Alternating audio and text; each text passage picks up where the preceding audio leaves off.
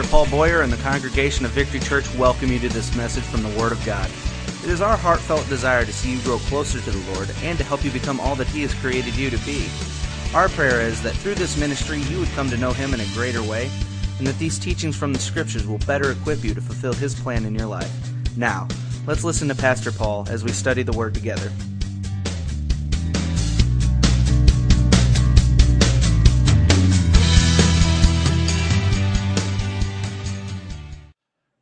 Proud to be here this morning. I'm proud of the position that God put me in. I'm proud of where we meet and who I meet with. We're talking today about pride. And I kind of made a couple of jokes about being prideful, how I wanted you to come in and sit down and be quiet so you could hear me speak because, you know, I'm obviously so good. That's pride. I hope you understand I was joking. I hope I understand I was joking because I was really thinking, I wish they would sit down so I could. No. But I'm here to talk about pride. Now, I think we use the word pride in a couple of different ways in English, don't we? Now, my buddy here from Georgia is going to know exactly what I'm talking about. My cousins from Alabama used to, when I'd go to visit, they'd say, Are you proud to be here? I said, What? I, I'm happy to be here. I don't know if I'm proud of it or not, but you know, that's a little southern. You proud to be here? That's one way to use it. We can use the word proud in another way. I am proud of you. I, am proud of the Victory Church. I'm proud of how, when hard times come on one of our members, that everybody rallies around them. I'm proud of how we're all one family and we reach out to each other and we pray for each other and we help each other and we watch each other's kids. I'm proud of that. Is that wrong? I'm proud of my wife. I'm proud of my kids. I'm proud of my grandkids. Because obviously, my grandkids are much cuter than your grandkids. So I'm proud of them. Is that wrong? I don't think so. I mean, there are different kinds of pride, aren't there? There's the pride that I was just explaining how I was proud of my family. I'm proud of my kids. I'm proud of you. But that comes from love and adoration, not selfishness and vain glory, doesn't it? I'm proud of you because I love you. And, I, and I'm thrilled to be a part of this body with people like you. I can be proud of that. Is that dangerous? Hmm, maybe. When that pride becomes self centered, and when that pride becomes selfish, when I, my pride in my church outweighs my pride in God, it becomes idolatry, doesn't it? If I were to place my family above my relationship with God, they become my God. There's a different kind of pride. There's the real pride, the sinful pride. That's the pride that kills. This is love for self. This is placing self above all other things, including God. Have you ever thought about this? Look, think about this. Think about it just for a second. Pride is the root of all sin.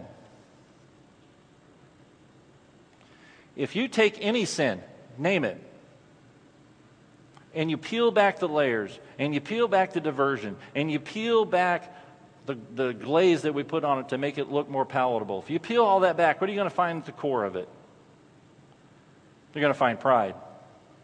You're going to find selfishness. You're going to find self interest. Name a sin. Look at it. Dissect it. Look at the root of it. And at the core, festering like an infection, you're going to find pride. You're going to find pride. Pride is the root of all sin. What do you think of when I say the original sin? What first what comes to your mind? Original sin. Garden of Eden, Adam and Eve, right? Was that the original sin? Is that the first one? No.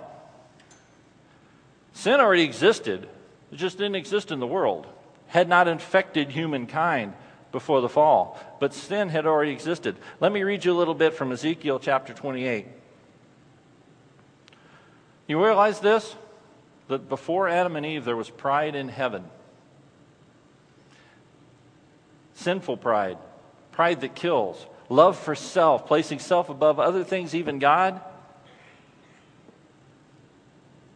Ezekiel chapter 28. This is the Lord speaking to Ezekiel. He said, The word of the Lord came to me, Son of man, lament for the king of Tyre. The king of Tyre is representative of Satan. And say to him, This is what the Lord God says. He's speaking to Satan. This is God speaking to the devil. You were the seal of perfection, full of wisdom and perfect in beauty. Kind of talking about me. You were in the garden, the garden of God. Every kind of precious stone covered you carnelian, topaz, diamond, beryl, onyx, uh, onyx, jasper, sapphire, turquoise, and emerald. Your mountings and settings were crafted in gold. They were prepared on the day you were created. The devil is a created thing. You were an anointed guardian cherub. Imagine that anointed guardian cherub. For I had appointed you. You were on the holy mountain of God. You walked among the fiery stones. From the day you were created, you were blameless in your ways until wickedness was found in you. Through the abundance of your trade, you were filled with violence and you sinned. You sinned. So I expelled you in disgrace from the mountain of God and banished you, guardian cherub, from among the fiery stones. Your heart became proud because of your beauty. For the sake of your splendor, you cor- cor- hmm, corrupted your wisdom. So I threw you down to earth, and I made a spectacle of you before kings. That's pride. That is the pride of Satan. He was thrown down from heaven to the earth and was made a spectacle before kings.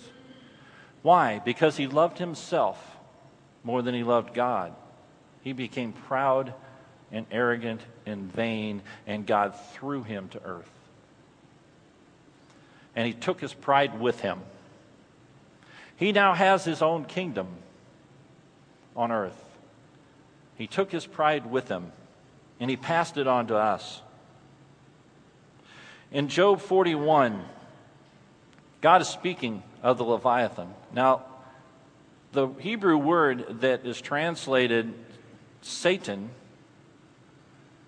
and devil can also be translated Leviathan. Now, when we think about Leviathan, we think of a snake like creature, this giant creature that comes from the depths of the sea. What it really means is the coiled one the serpent. And you know what he says about the coiled one? He says, It looks down on all that are haughty. It is the king over all that are proud. Satan is the king of the proud. But that's not enough. There was pride in the garden. In Genesis chapter 3, first four verses, it says, Now the serpent, Leviathan, the coiled one, was the most cunning of all the wild animals that the Lord God had made. He said to the woman, Did God really say you can't eat from any tree in the garden? The woman said to the serpent, We may eat the fruit from the trees in the garden, but about the fruit in the tree in the middle of the garden, God says, You must not eat it or touch it or you will die. A little embellishment on her part. God didn't say anything about touching the fruit, He said you can't eat it. No, you will not die, the serpent said to the woman in his best Coast Guard recruiting voice. I mean, um, in his best car, used car salesman voice. In fact, God knows that when you eat it, your eyes will be opened and you will be like God. What's he appealing to? He's appealing to her pride. Don't you want to be like God? Don't you want to know good from evil? The woman saw that the tree was good for food and delightful to look at, and, she, and it was desirable for obtaining wisdom for herself, to assuage her pride, to make herself more like God. So she took some of its fruit and she ate it. And she also gave some to her husband, who was with her, and he ate it. And you know what happened next? Their eyes were opened. They realized they were naked. They were humbled and humiliated before God. Why? Because of their sin? Because of their pride. Did it stop there? Remember the story of Nebuchadnezzar? He's standing on the top, on the, the, the highest point of the palace, and he's looking out across the city.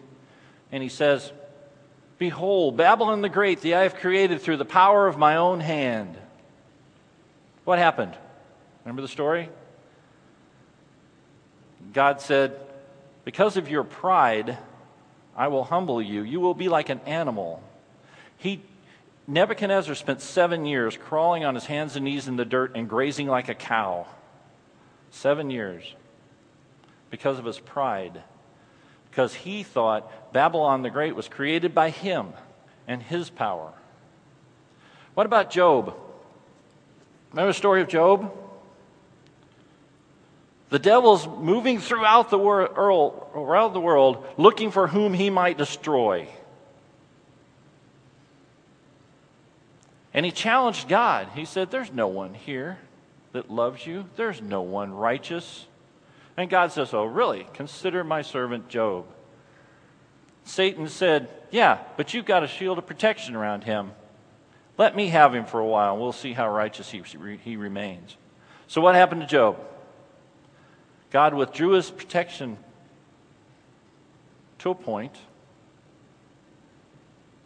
and Satan worked in Job's life. He, he killed his family, he destroyed his wealth, he even destroyed his health. So, here's Job in sackcloth and ashes, sitting in a pile of ashes, scraping his sores with a potsherd, questioning God. Now, I don't know about you, but if my family had, been, had all been taken out, and all of my wealth had been destroyed, and I was covered with boils and sores, and I'm sitting on a pile of ashes, scraping myself with a pot, I would probably question God too, wouldn't you? You know, there's no sin in questioning God. There's not. He wants a relationship with us, He wants to know what's in our heart. So that's not a sin. That's not pride. God, why did you let this happen to me? I've served you. I've been righteous. Why did you let this happen to me? What was God's reply? Let me read you a little bit of God's reply. I'm in Job chapter 38. Then the Lord answered Job from the whirlwind. He said, Who is this who obscures my counsel with ignorant words? Get ready to answer me like a man. When I question you, you will inform me. Where were you when I established the earth? Tell me. If you have understanding, who fixed its dimensions? Certainly you know. Who stretched the measuring line across it? What supports its foundation? And who laid its cornerstone? While the morning stars sang together and all the sons of God shouted for joy? Who did that? Who enclosed the sea behind doors when it burst from the womb? When I made the clouds its garment and thick darkness its blanket, when I determined its boundaries and put its bars and doors in place, when I declared, You will come this far and no farther. Your proud waves stop here. Have you ever in your life commanded the morning or assigned the dawn its place so that it may seize the edges of the earth and shake the wicked out of it? The earth is changed as clay by a seal. Its hills, its hills stand out like the folds of a garment. Light is withheld from the wicked, and the arm raised in violence is broken. Have you traveled to the sources of the sea or walked the depths of the ocean? Have the gates of death been revealed to you? Have you seen the gates of death's shadow? Have you comprehended the extent of the earth? Tell me if you know all this. What's God saying? And what's God saying to me? Who are you to be proud?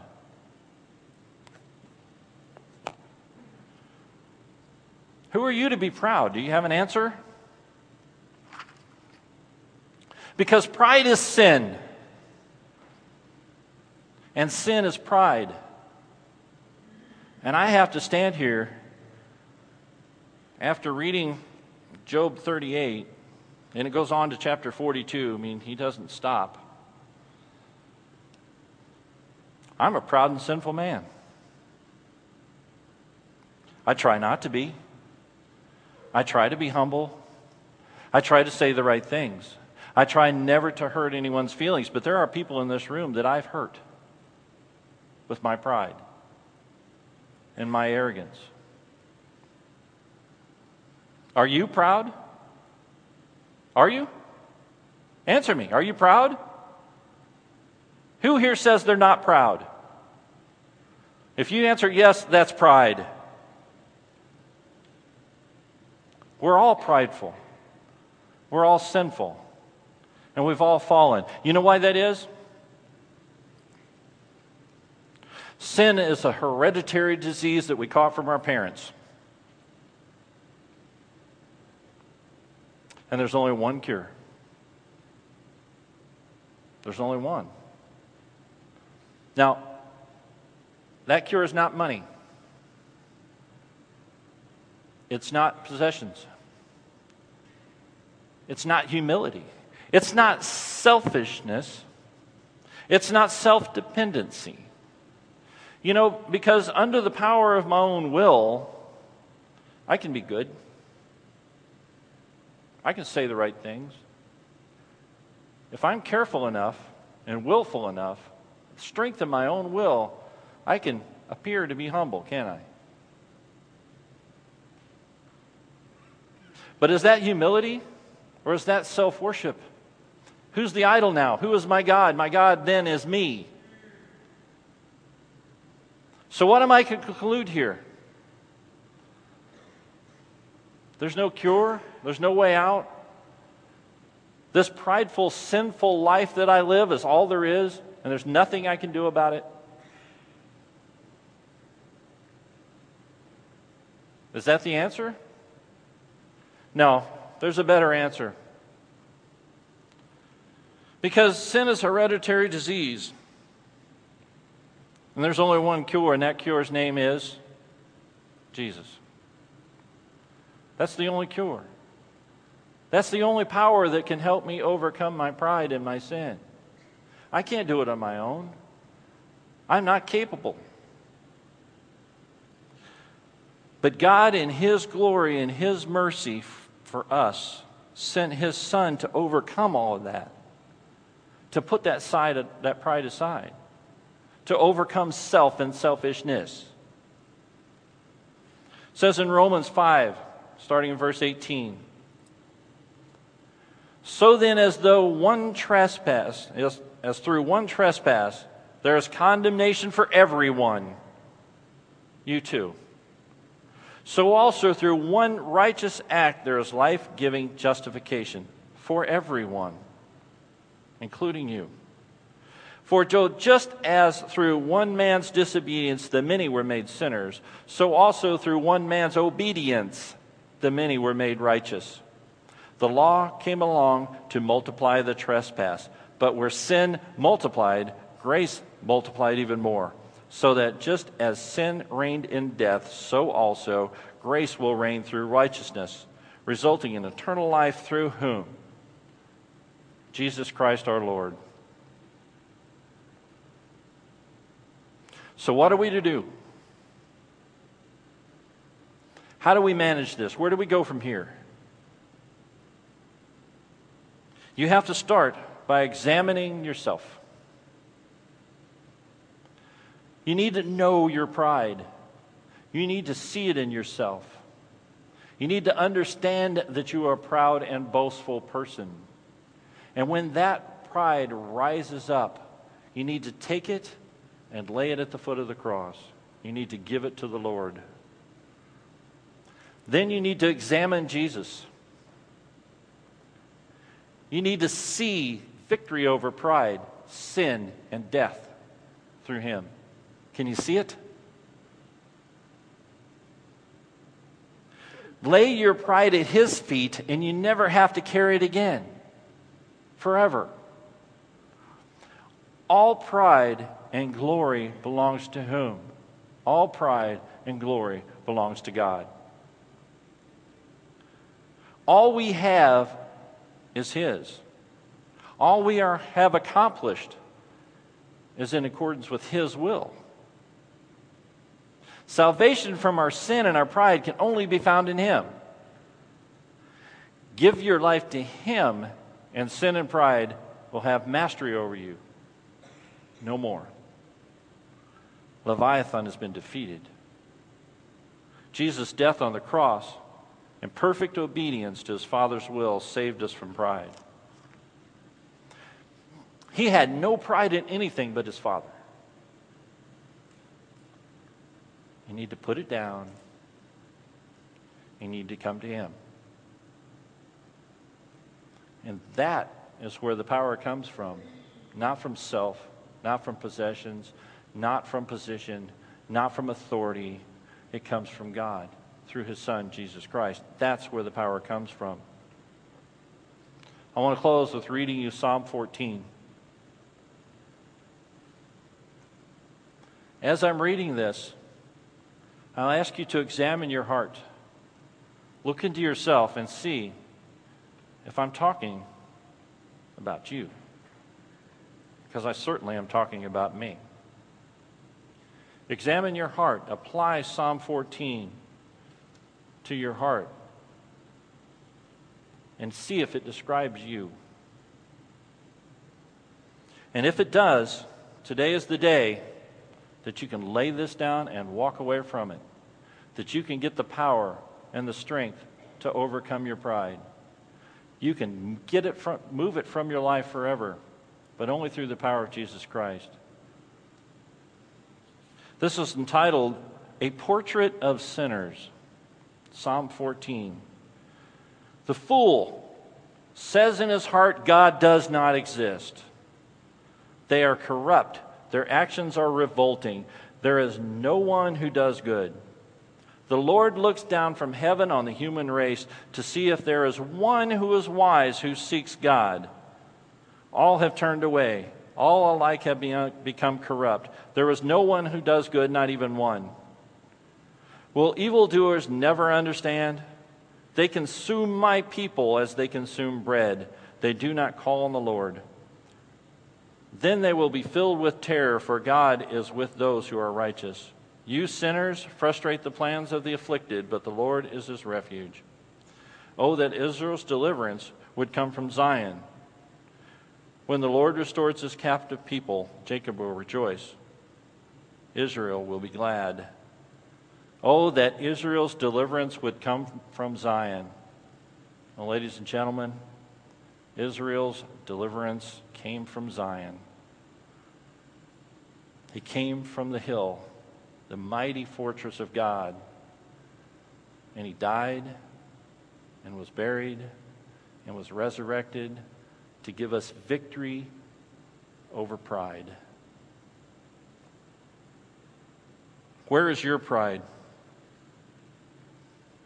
Is it love and adoration for Christ or love and adoration for yourself? The latter leads to death, the former leads to life. You choose. I'm going to pray.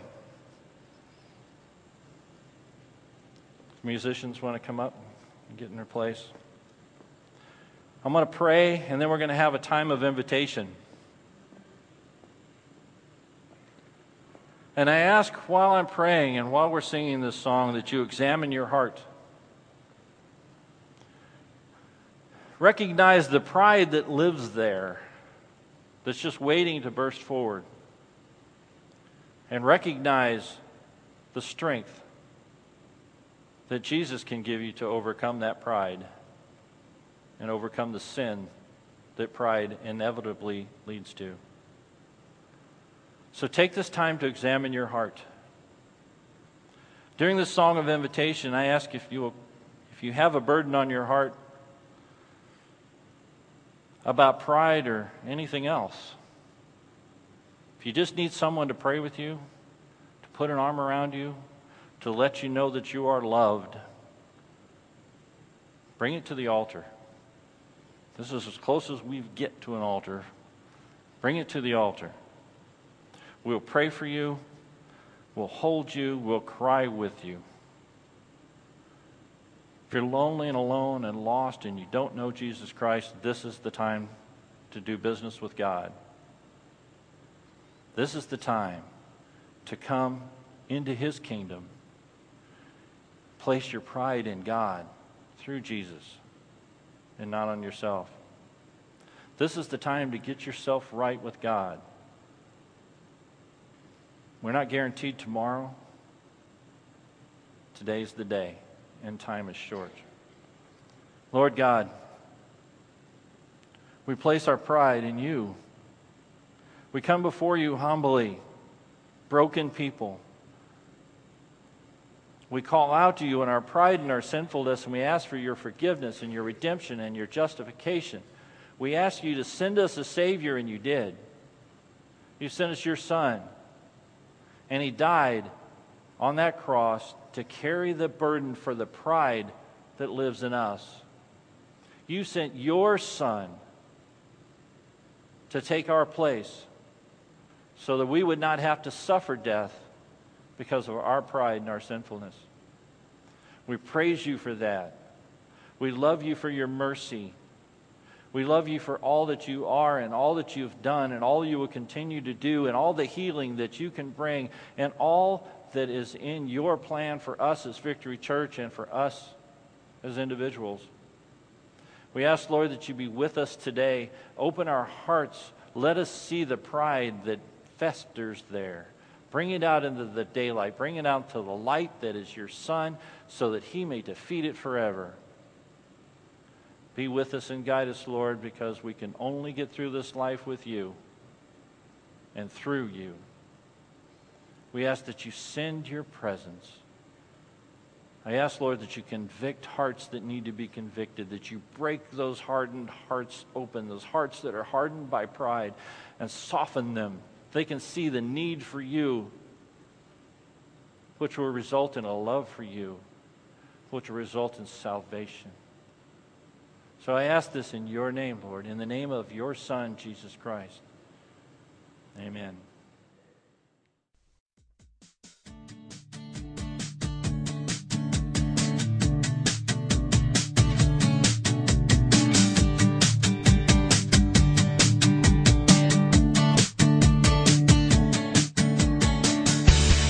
Well, thank you for joining us for this message from the Word of God. We know that the truth you have just heard will change your life if you believe it and intentionally apply it. If you need someone to pray with, or maybe you just want someone to talk to, please call us at 618 622 9360.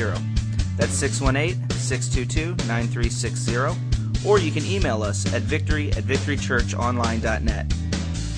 If you're interested in obtaining more teaching materials, or if you'd like to partner with us in this ministry, please contact us.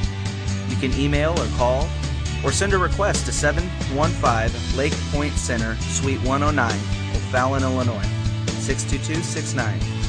Come and check us out on the web at www.victorychurchonline.net. And again, we thank you and are glad you could join us.